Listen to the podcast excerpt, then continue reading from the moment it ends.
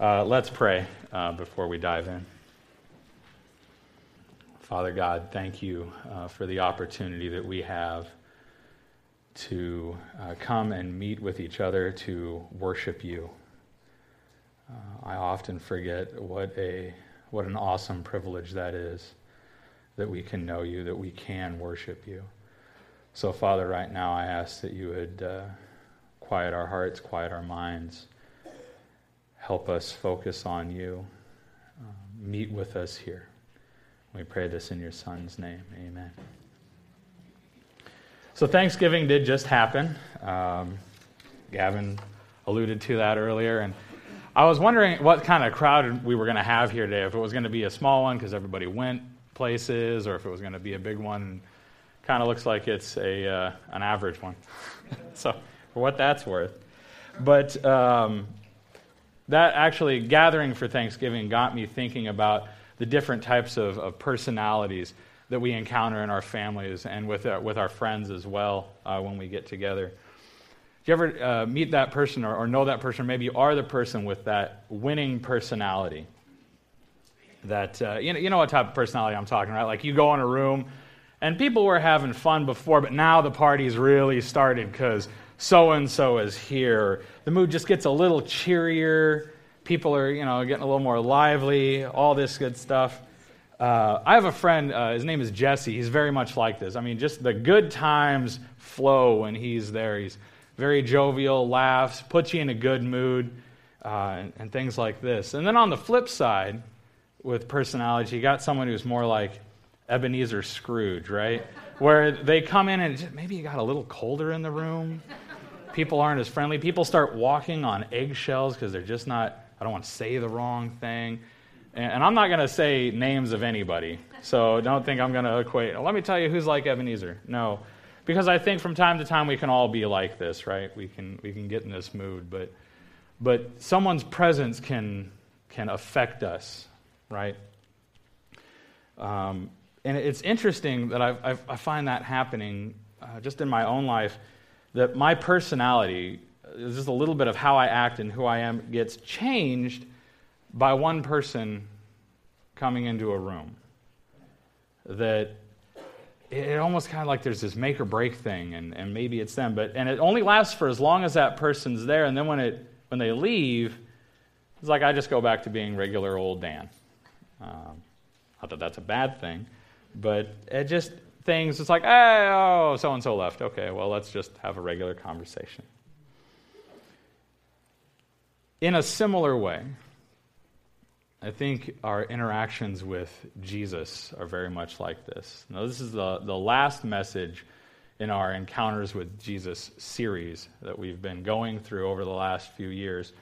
And um, we, we've seen a lot of different reactions and a lot of different change. Um, and people always become something when they encounter Jesus. And it's not like that fleeting thing I was talking about. I mean, they change pretty hard in one direction or the other as we look at it. And, and Jesus had a lot of different encounters with people. He had encounters with friends, uh, with his own family, with his disciples, with tax collectors, prostitutes, uh, the Roman authorities, enemies of the church at one time, lepers, the rich, the poor, outcasts, those people that were considered to be the religious in, the, the, elite. I mean, he, he met with everybody, he encountered every type of person. And so we, we see him with all these different people imaginable. And whether, whether they sought him out, I mean, we saw a couple of Pharisees on their own come and talk to Jesus, or whether uh, he was seeking them, their lives changed drastically. And they seem to have one, one or two reactions uh, that, one of two reactions, I should say, that, um, that affects how they, how they act. Uh, looking at it, and I, this is an overgeneralization a little bit, so they either get mad or they get glad. I think I got that from a commercial somewhere. But they're never indifferent, right? So they're either mad or they're glad, right? Um, there's not really a middle ground to have with Jesus. Uh, and I find that interesting, especially as we come to today's passage. Um, we're, we're going to see this encounter that Jesus has with, uh, with a group of people that we've done a, you know, they've, they've run into him a couple of times, and it's the Pharisees. Uh, I know, it, like we, I think we pretty much every time we talk about the Pharisees, we always say, "Hey, here's who the group of Pharisees was," and I'm going to do that again because maybe there's one person who's like, "I don't know who these people are." Um, just want to start out by saying that these uh, these guys are the top of the Jewish political and religious party. I mean, like they know their stuff. They know how to politic. They know the law backwards and forwards. They haven't memorized. Anybody have the, the whole of the Bible memorized? I don't either. But uh, we look at these guys, and uh, they were looked up to as role models. Like the Pharisees were, were like, they were it. They were good to, good to be around. Um, I mean, if you hang around church a while, you might hear a phrase. I hope you don't, but you might hear a phrase, man, that guy's acting like a real Pharisee. What a piece of work, right? In that context, it is a negative thing. But if you would have said that back in the day here, man, what a compliment. Well, thank you. I, I do like to follow the law, and I do like to do everything that it says. It means you were educated, it means you had position, that you had privilege. You knew the law of God back to front. You didn't only know it, but you kept it. Uh, probably had the commentaries down too that people were writing. Pharisees were a big deal, like I was saying, and they could actually make or break a person in that society by their word. Uh, so that's that's some power, right? So the Pharisees also wanted to be seen and they wanted to be heard. And here, uh, their encounter with Jesus is no different. Uh, we're going to be looking at uh, Matthew 12, uh, 1 through 21.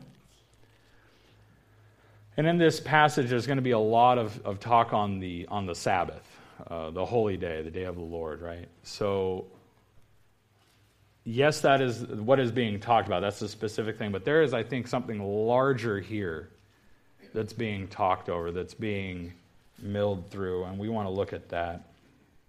So, if you have a Bible, go ahead and turn there, or if you don't, there's a Bible on the pew and rack in front of you. You can grab it, it's yours to have.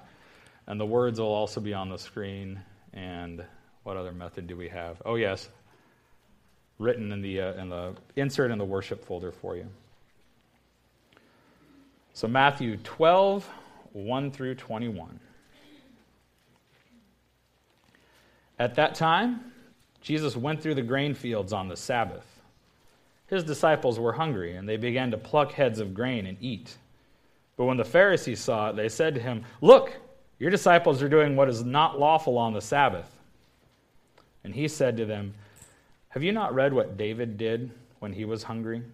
And those who were with him, how he entered the house of God and ate the bread of the presence, which was not lawful for him to eat, nor for those who were with him, but only for the priests. I tell you, someone greater than the temple is here. And if you had known what this means, I desire mercy. Uh, I missed a verse, sorry.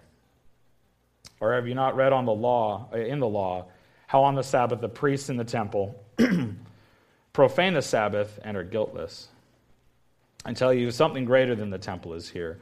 And if you had known what this means, I desire mercy and not sacrifice, you would not have condemned the guiltless. For the Son of Man is Lord of the Sabbath. He went from there and entered their synagogue, and a man was there with a withered hand. And they, the Pharisees, asked him, Is it lawful to heal on the Sabbath? So that they might accuse him. And he said, Which one of you has, who has a sheep, if it falls into a pit on the Sabbath, will not take hold of it and lift it out? Of how much more value is a man than a sheep? So it is lawful to do good on the Sabbath. Then he said to the man, Stretch out your hand. The man stretched it out, and it was restored, healthy, just like the other. But the Pharisees went out and conspired against him, how they might destroy or kill him. Jesus, aware of this, withdrew from there, and many followed him. And he healed them all, and ordered them not to make him known, This was to fulfill what was spoken by the prophet Isaiah. Behold, my servant whom I have chosen, my beloved, and whom my soul uh, and with whom my soul is well pleased. I will put my spirit upon him, and he will proclaim justice to the Gentiles. He will not quarrel or cry aloud, nor will anyone hear his voice in the streets. A bruised reed he will not break, and a smoldering wick he will not quench, until he brings justice to victory. And in his name the Gentiles will hope. Ever feel like you get just a giant steak set down in front of you and someone says, Eat that in one bite? I mean, this is huge.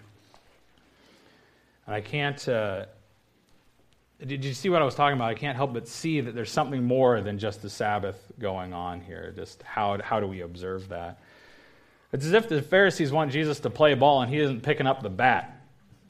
Hey, Jesus, your disciples are breaking the rules, man. They're picking wheat. They're not supposed to. What are you going to do about it? Uh, and Jesus' response is just beautiful here because it's not, it's definitely not how I would have come about uh, saying something. Um, I would have said it with a biting tone, and Jesus doesn't do that. He actually shows real love here, looking out for the best interest of, of the other person, right? He's, uh, he appears to be calm and gentle in his response uh, to some fairly lame tattletaling, if you ask me. I mean, I'm just thinking, well, what are these guys doing out in the field in the first place? Now, this is just my thought. Like they're hiding behind a tree or something. Ah, gotcha. Got nothing better to do on the Sabbath. And anyway, I won't talk about that. So Jesus is, uh, he, his response is he instructs them. He asks them a question in response to this. He, he brings up history he says David, and in this he means King David, uh, before he was actually on the throne, when he was running from Saul, entered the temple and ate the bread of the presence. This is the, the bread that was set in, in front of God. And then it was there for a while. When they took it away, the priests were the only ones allowed to eat it. And yet David and his companions ate because they were hungry. And God did nothing to, you know, like there was no zap of lightning, there wasn't any punishment for eating that bread. And then he, he brings out more. These guys know the law, right? He, he asks them, well, the priests, when they're doing their duties in the temple, they break the Sabbath law all over the place. They're working in the presence of the Lord. So this is the, the contrast he's bringing. He's, he's saying there's still work to be done on the Sabbath. And he's saying that someone greater than the temple is here. He's referring to himself in this. So he's showing them in that, in that statement, even, I think they may have missed kind of the next part that Jesus said. Eh, just because in, in my years, if someone were to tell me, hey, someone greater than the temple is here, how I would have heard that is there is someone bigger than the biggest thing you know, and they're here right now. So maybe it maybe it irked them, but then he he uh, he tells them that the Son of Man, again a reference to himself, is the Lord of the Sabbath. There is authority that is there that he has. I think they, they maybe missed that, that part where he said, I desire mercy and not sacrifice. The point of the passage simply isn't the Sabbath, but more who has the authority over the Sabbath. And we're going to kind of move through these scenes here. So, going to the second scene, um, and these guys were just literally schooled by Jesus, master of the Sabbath. And uh, the Pharisees want to catch him with some more of these rules. Maybe he will trip him up somewhere. Maybe he just had a really good point right there. So uh, he goes into their synagogue um, to, uh, for the meeting, and uh, they see a, a man who's got a shriveled hand there, and they ask him, Hey, is it okay to, to heal a guy on the Sabbath? And I ask him this because tradition dictates that you only help someone if their life is in immediate danger, right? So they're like, okay, we got him this time. This guy has been with his hand for years. There's no way that uh, he'll get out of this one. So their traditions are, are hinging here. And Jesus answers again with love. And he answers with another question. A small question with just these huge repercussions. Would you save one of your sheep if it was in a pit? Well, yeah, it's my sheep. Why wouldn't I save it if it was in a pit? Fantastic. Man is created in the image of God, right? How much more valuable is a man than a sheep? And then to kind of illustrate that, that statement, this man has his hand healed, which I can only imagine was probably the greatest thing that had happened to him years. Years to like, I, I can't even describe it. I, I, I haven't had an infirmity that, that great that all of a sudden I have, and I'm like, yes, I'm back to normal. This is great. Thank you, Jesus, and move on. And as their response after hearing this great teaching, this, this wonderful, a man is more valuable than a sheep, so if we'll take a sheep out of the ditch, hey, let's heal this guy. Does their response, oh man, we've been so blind. Thank you, Jesus, for helping us see?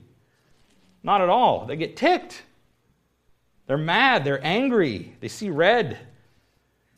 They want to kill Jesus for healing a man's hand. Does that surprise you? I mean, just is that like, wow, that was that escalated quickly. you were just asking him about healing, and he shows you that he can, you know, that healing can take place on the Sabbath, and, and now you're mad. Why this venomous response after all of this? Hold on to that question. We'll get to it in a minute. So, our last scene tells us that uh, Jesus was aware of the murderous intentions and uh, he left, and many followed him out of the, of the synagogue. He healed the sick and uh, he told them not to tell anyone. It seems odd if you're just kind of reading, like, that's always seemed weird to me that Jesus is like, all right, you're healed. Now don't tell anybody about it. Come on. You were sick one day and now you're well, and people aren't going to say, Well, how'd that happen? I don't know. I was just sitting at home. Next thing I know, I could walk. It was great. So, but he says this because there's, um, there's a sense of timing that Jesus has in terms of there's a purpose and a reason. So he tells these people, and Matthew lets us in on this prophecy that's in Isaiah, uh, written hundreds of years before. He says that. Uh, that this is the servant the Lord has chosen, that his spirit dwells on him. He brings justice to the nations. Um, people won't necessarily hear him yelling in the streets, but uh, it also tells us that this, this servant is gentle and compassionate. He won't break a bruised reed, and he won't snuff out an, uh, a wick. Uh, he's patient Isaiah says the nations, the Gentiles, will put their hope in this guy's, in this servant's name. And that's an awesome statement to be made. These people who followed Jesus out of the synagogue may have actually understood all of that that was happening. It could be that they're just like, oh, he burned the Pharisees. I think this guy's pretty cool. It could have been that. But there may have been those who, who knew, wow, this is, this is what we've been looking for. This is the Messiah. I'm going to follow him. They may have also heard the authority with which Jesus taught uh, before he showed up in their town on the Sabbath. Um, maybe they heard him talk about how the spiritually bankrupt uh, get, are actually happy because theirs is the kingdom of heaven. That those who mourn over the sins that they've committed, that they know they're guilty, that they will be comforted that those who are, are gentle, meek, will inherit the earth, and those who seek righteousness as though it were food and, and water to live, they will be filled with it. Maybe they've heard some of that. Perhaps they've heard him teach on commandments and how, how much more serious they are than just a, a physical act or a, or a verbal act the commandments go to the very heart of a man, not just don't murder, but Jesus says, don't even, if you hate someone in your heart, you've committed murder. Uh, that's, that's some weight, because I think I'm guilty of it every time I drive. or someone wrongs me in a way that you didn't treat me the way I wanted to be treated, so I get angry, or even any other commandment that he that he laid out that was just there's so much more to it than just this surface don't do this act. It's your thought it's your heart. Maybe they've heard how, how he taught with authority that way. So maybe these guys are these are people are very happy to see he's actually explaining what the law means to us and how we can live this and how we can work it out. Maybe that's how we did it or maybe that's what they were thinking, rather. I said encountering Jesus changes people. Either it makes them mad or, or it makes them glad. To encounter Jesus made these Pharisees very mad. So mad that they wanted to kill him. Pretty much any time he interacted with them, too. From then on, it was okay, now we got to plot a better way of how we're going to get Jesus dead. Others like the crowd in this case, have a positive reaction and, and want to tell others about him, what he's done for them, and seeing just how he's worked in other people's lives. And there's just, there's something real about this. He's not, he's not having me just do stuff to do stuff. So, in, in reading the Bible, you don't ever see really a person or a group of people be very passive towards Jesus. Some people fall, uh, rather, people fall on one side or the other, it seems. And the question, uh, one question that I want to answer today is uh, why is passivity not an option for Jesus? Why can't I be passive in my response to Jesus? Why can't you just take or leave Jesus? Why can't it just be another option in life? Why do you have to choose? We're going to take just a small little, my cue from Jesus on this one is uh, I'll just ask a question. Why can't you be passive about eating and drinking?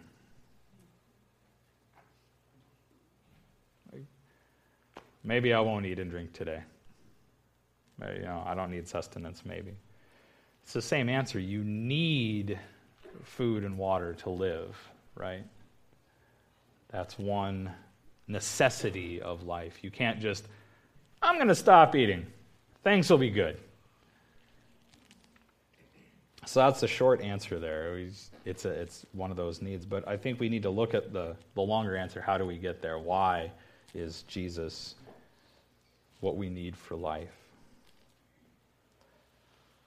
And it's like I said earlier, not that the Sabbath is the big deal here. The big deal is who has the authority. Because the Pharisees came in with the law.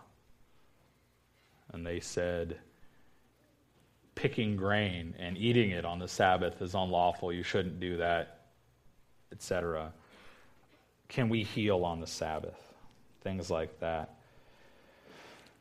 But it, it's constantly asking the, the, the question is it up to me? Am I the one who has the authority in, in my life? Am I the one that gets to make the rules? Do I get to call the shots? The longer answer is in being passive towards Jesus, you are actually choosing to be your own authority. You're choosing to be your own authority at that point. And if we look at the Pharisees, we see an example of what happens when people look at God and the laws that He gave as simply a person that we maybe want to just please and the rules for how to please Him. Does God allow healing on the Sabbath? What type of activities can I engage in? How much activity do I need to engage in before he's pleased or displeased? What type of clothing is acceptable? Who can I hang around? Who can I do business with? How much do I have to give? How much do I get to take? What music do I get to listen to? What radio stations do I listen to? How often do I have to show up at church? What political party is the correct one to choose? Seems uh, my questions have moved from just being questions the Pharisees may have had to more of us here in the, in 2015. And to be candid, as, uh, as I wrestled with this, I think I, I, I tend personally to fall more in the camp of the Pharisees than I would really like. I actually want to know the answers to most of those questions. I want to know the rules so well, excuse me, that, the people actually look at me and go, wow, Dan's doing really well at following those rules. If anybody's going to get to heaven, and it's Dan. Man, I wish I could be like Dan. He's just so awesome. What a rule follower. Mm.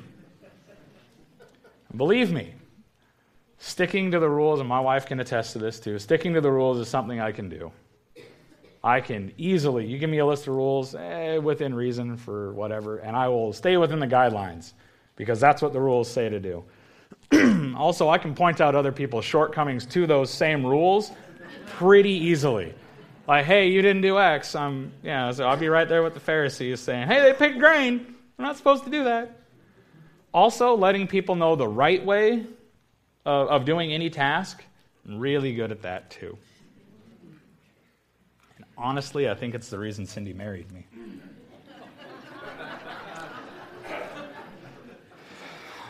No, it's not.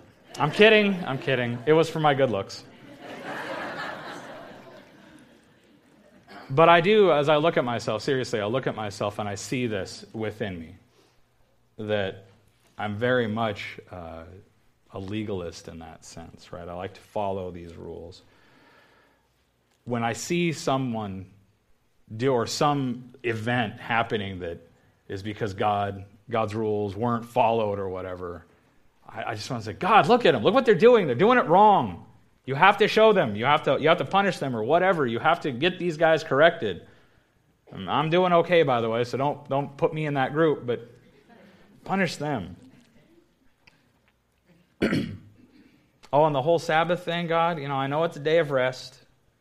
But I'm not going to do anything except what I find relaxing. So if my neighbor needs help, yeah, I don't find that relaxing. So you told me to rest, so I'm going to have a day of rest. This is the attitude I find in myself, and this is kind of the attitude that I see the, the Pharisees wrestling with. It's these following traditions. This is what we've always done, this is how we've done it, this is status quo. And they're trying to keep up this the the uh, the presentation, trying to keep up this appearance of of being holy, rather than knowing the Creator of the universe. So when Jesus says something like, "If you had known what these words mean, I desire mercy and not sacrifice." You would not have condemned the innocent. See, really, you didn't see him condemning the, uh, the priests doing work in the temple, but uh, those working outside, they were quick to condemn. So, in all of this, if, if like me, that, like, I'm reading that and, you know, just praying through stuff and finding out that that's, that was in me, that I, I enjoy the rules and I want to follow the rules and I want others to be you know, who are rule breakers to have their just desserts, if that hits you and it stings you and you're like, oh, that's me too, wrestle with that. Wrestle with that. That is a tension. Because God has not called us to be rule keepers. That is not why He, he calls us into relationship at all. Don't ignore it. Don't get mad at God like the Pharisees did and, and storm out in a huff.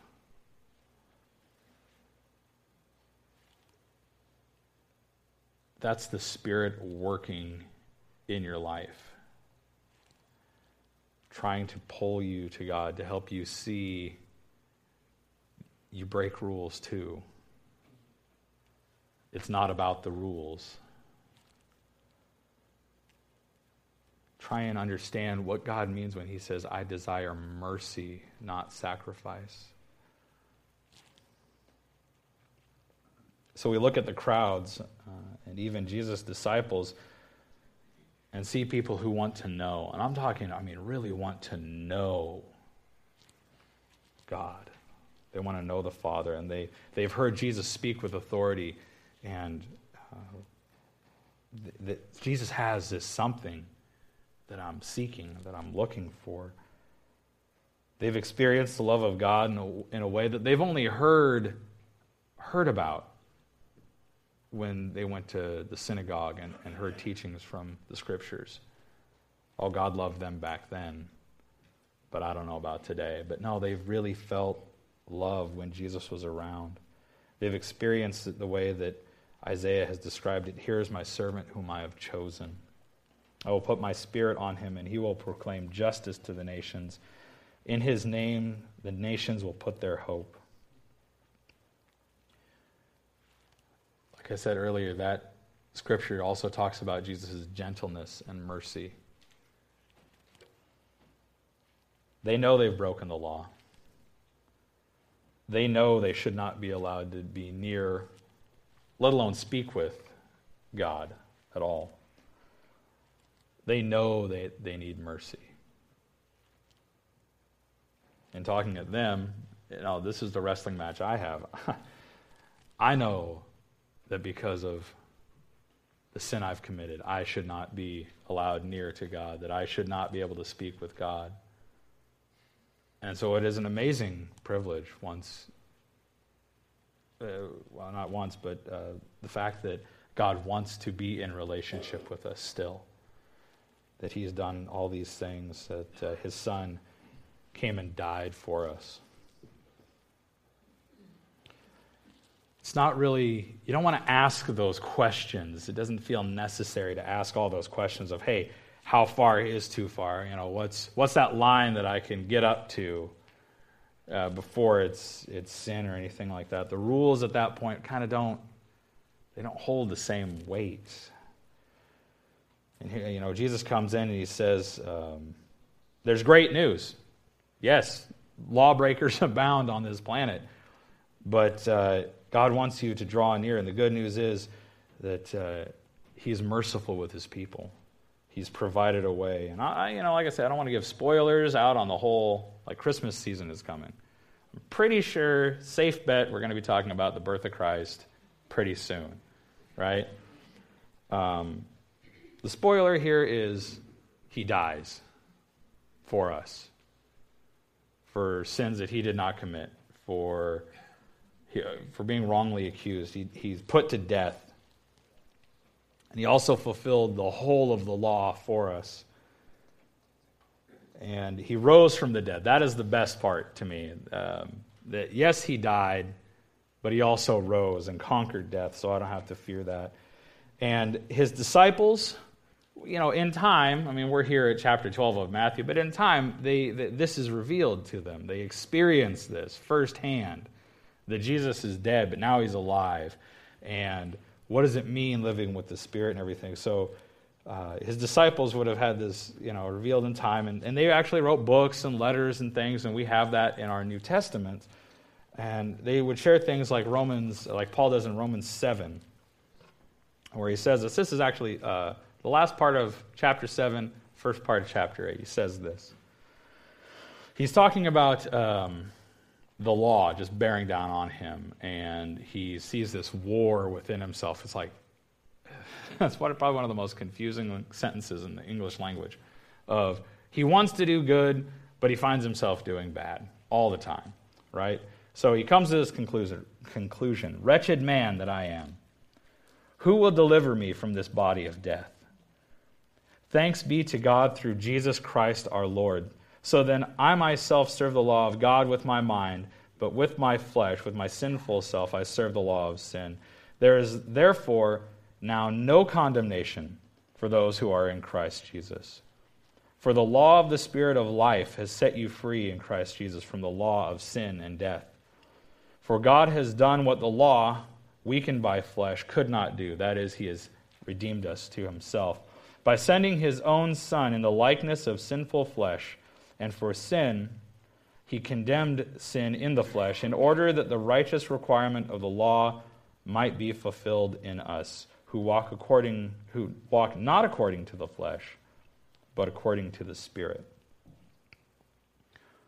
bad news guys sin separates us from God. And there's nothing that we can do in and of ourselves to do that. I could, I could, be, the, I could be the best rule follower in the world and still miss it. The good news is what Paul here, Paul was a Pharisee too, so this is great. Even some Pharisees were saved. It's fantastic. He points out that the good news is, is that God has provided a way through the death and resurrection of Jesus Christ that we can draw near to him. Through his blood, we are made right. It is a gift that's been given to us. And that's a pretty big gift. So, in, in, I have to ask myself the question Am I putting all of my, my hope and security in my own authority and, and doing all those right things and in, uh, in how well I act, or am I putting my security in, in the authority that, that Christ has? That I get to, to have that relationship with God. So, with Christ having done all of this, the, the question still gets asked, or rather, uh, we don't have a reason to ask the question what, uh, do, do we get to be passive in my attitude towards Him? It actually makes us ask the question well, great, how do I have an active attitude towards Jesus? How do I have an active attitude towards Jesus? Two answers. First, I'm going to make this personal for me. I need to choose. I need to choose. Whose authority am I going to listen to? Do I listen to my own authority? Do I listen to just some other man's authority?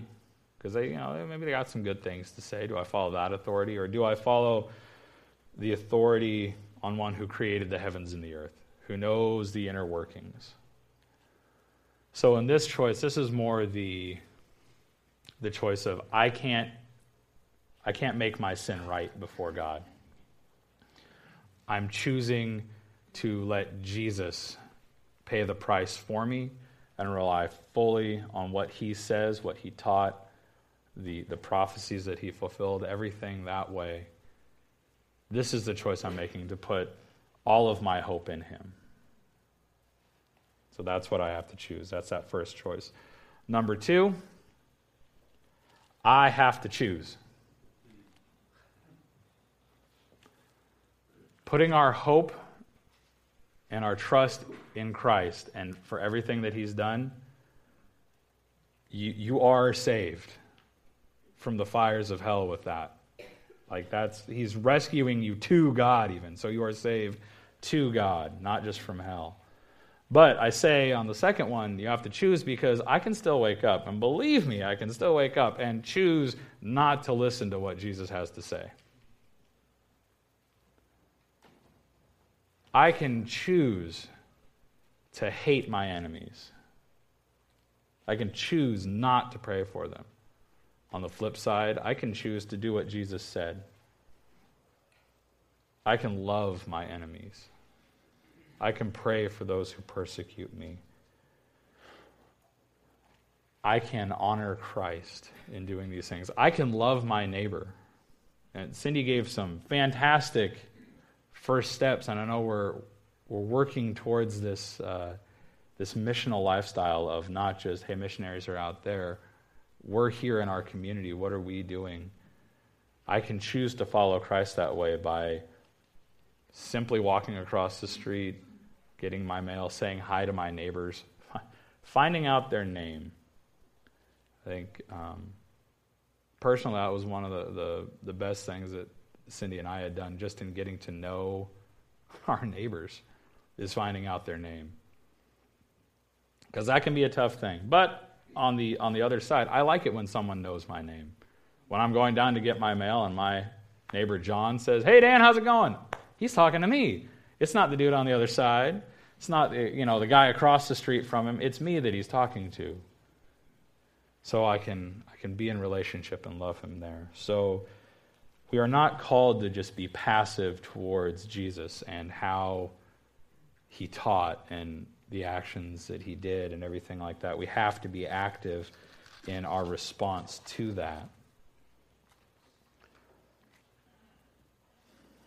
We have the opportunity to encounter Jesus every day.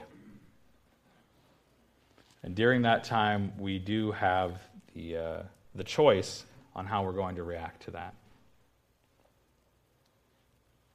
We can be mad at what Jesus has to say and go, I'm not going to do that. That's the dumbest thing I've ever heard. Or we can be glad that we actually get to be a part of the work that he is doing in reaching the world and loving people. We can be glad that he's here to free us from rules that are just performance based. That he wants to deal not with merely how we act, but with how our heart groans, how it, how it beats, and everything that way. Life and death actually hang in the balance.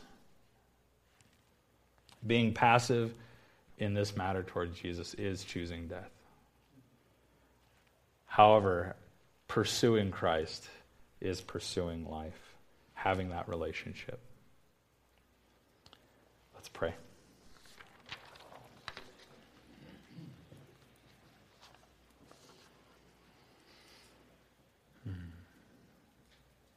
Father, I thank you for the love that you have for your people, for all, the love that you have for all of humanity, that you would still pursue us and want to have a relationship with us, even though we've just rebelled fully against you. We thank you that you have given us mercy, that you are a God of mercy, that you don't just require sacrifice and just merely outward show of look i'm religious father but you you want us to know you to love you. Father i pray for um, those here who may not know you that uh, you would use your spirit work in them convict sin that needs to be convicted, Father. Let joy come out in knowing that you can forgive that sin because of work, the work Jesus did on the cross and paying the penalty for that.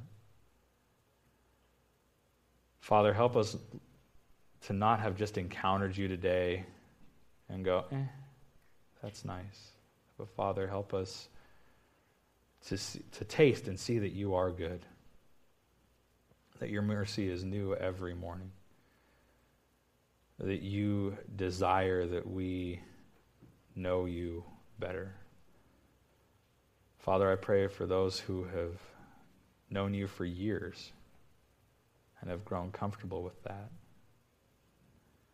I pray that you would shake us up, that you would help us not be so familiar that we forget how holy and awesome you are, and that we can worship you fully, just knowing how, how much you've done for us, Father. I just pray as we uh, continue the time here that uh, our eyes would continue to be focused on you and that you would lead us from this place in the power of your Spirit. Pray all this in your Son, Jesus' name. Amen.